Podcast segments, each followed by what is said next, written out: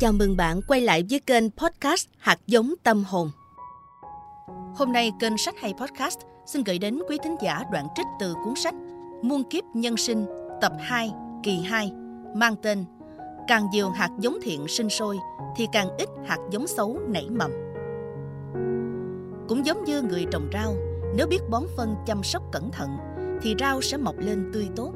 Nếu không làm gì thì cỏ dại sẽ mọc lấn át rau trái. Ông Chris mỉm cười rồi nói tiếp. Trước cửa mộ Tần Thủy Hoàng có đặt một tấm bia đá ghi khắc rất rõ tất cả những gì có trong mộ và ngay cả bản đồ kiến trúc ra sao. Mộ chính, các dòng sông Thủy Ngân, các tinh tú vũ trụ trên dách cùng bốn đoàn quân đất nung canh mộ với đầy đủ binh mã chiến xa. Tuy nhiên có một chi tiết là dòng chữ cuối cùng trên tấm bia đá ghi rõ đây là Long Mạch Trung Hoa. Nếu mở mộ này thì Trung Hoa sẽ tan rã trở lại, chia năm xẻ bảy như thời chiến quốc, rơi vào cảnh phân tranh hỗn loạn. Lời nguyền đe dọa này khiến cho Hán cao tổ sau này dù muốn đập phá mộ để trả thù thì cuối cùng cũng phải hạ lệnh cho quân sĩ đổ đất đá lấp kín lăng mộ và bồi đắp cao như một ngọn núi để đời sau không ai biết nơi này là mộ Tần Thủy Hoàng nữa. Ông ta còn để lại di chúc cho con cháu đời sau xây mộ mã xung quanh khu vực Long Mạch này để giữ cho đất nước được thống nhất thịnh trị. Hiện nay quanh mộ Tần Thủy Hoàng còn vài chục ngôi mộ lớn nhỏ của các vị vua nhà Hán. Nhiều triều đại sau đó như Tùy, Đường, Tống, Nguyên, Minh, Thanh không một hoàng đế nào dám đụng đến dùng lăng mộ đó vì sợ chạm vào long mạch. Mãi đến sau này, một số nông dân tình cờ phát hiện ra một cửa vào ngôi mộ. Chính quyền Trung Quốc lập tức tập trung cho khai quật di chỉ khảo cổ này ngay. Nhưng khi khai quật sâu vào trong và nhìn thấy tấm bia đó, họ không tiếp tục đào mở cửa mộ. Tuy có bốn đội quân đất nung, nhưng chính quyền chỉ cho đào đội quân phía nam để người dân tham quan. Ba đội quân kia, dù đã biết vị trí, nhưng họ không cho phép khai quật nữa. Phần mộ chính quanh núi đều có quân đội canh gác nghiêm ngặt ngày đêm. Đến tận ngày hôm nay, người ta vẫn chỉ công bố là không đủ công cụ khoa học để mở cửa chính của lăng mộ Tần Thủy Hoàng vì sợ quỷ hoại di vật lịch sử. Lời nguyền từ vị bảo chúa để lại cho hậu thế có nhiều cách hiểu, nhưng chắc chắn ông ta mong muốn duy trì triều đại nhà Tần đến thiên thu dạng đại. Nhưng nghiệp dữ đã gây ra thì phải trả. Không có một thế lực nào của loài người đủ vĩ đại để kháng cự lại luật nhân quả. Tôi hỏi, vậy chính sự tàn ác của triều đại Tần Thủy Hoàng là nguyên nhân khiến triều đại này giáng số chăng? Đúng vậy, mặc dù Tần Thủy Hoàng muốn sống đời đời để cai trị đất nước của mình, nhưng ông ta chỉ làm hoàng đế được 12 năm rồi lâm bệnh chết vào năm 49 tuổi. Dù lăng mộ Tần Thủy Hoàng đã được tính toán đặt ở Long Huyệt với những sắp xếp phong thủy cao thâm, nhưng sau khi ông ta chết, triều đại vĩ đại của ông ta cũng không kéo dài thêm được bao nhiêu ngày nữa.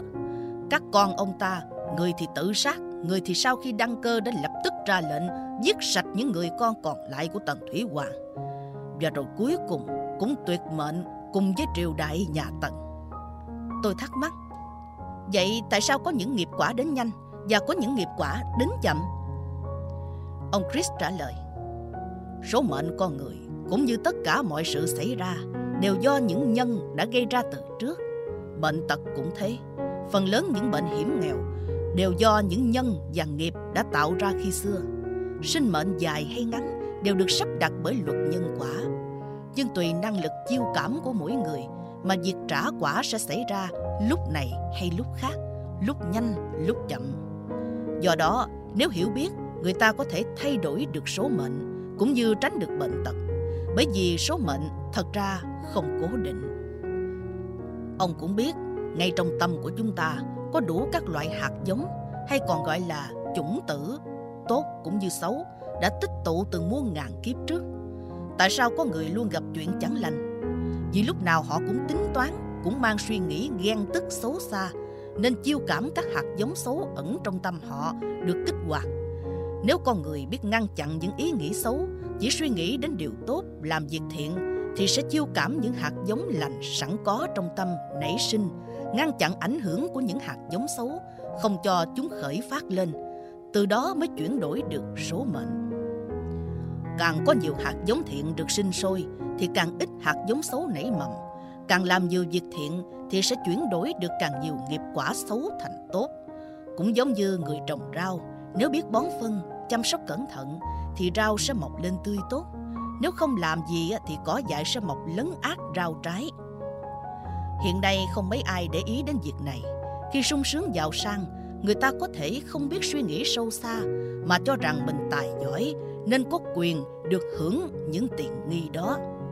Thật ra những điều họ có được ngày nay đều do những nhân lành đã gieo từ trước mà hiện nay đang trổ quả gọi là phước báo.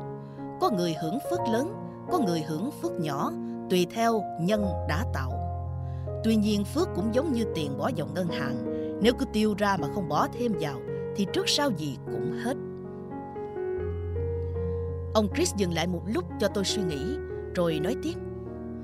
Con người ngày nay đa số đều có tính tham lam ích kỷ, không biết đến làm việc thiện bố thí hay nhân quả của làm việc thiện bố thí là gì.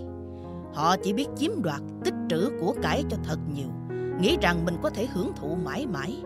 Họ không biết rằng ngay lúc sung sướng đã có bất hạnh rình rập. Nhiều người không bao giờ cho ai một thứ gì, mà chỉ biết lấy đi của người khác. Lấy được càng nhiều thì càng tốt, bất kể hậu quả và không bao giờ biết đủ. Những người ấy không những đã tự mình gieo nhân xấu mà còn khuyến khích người khác làm như mình, khiến cho vô số người cũng bị sa vào con đường lầm lạc. Buổi nói chuyện này của Thomas và ông Chris diễn ra vào giữa năm 2017.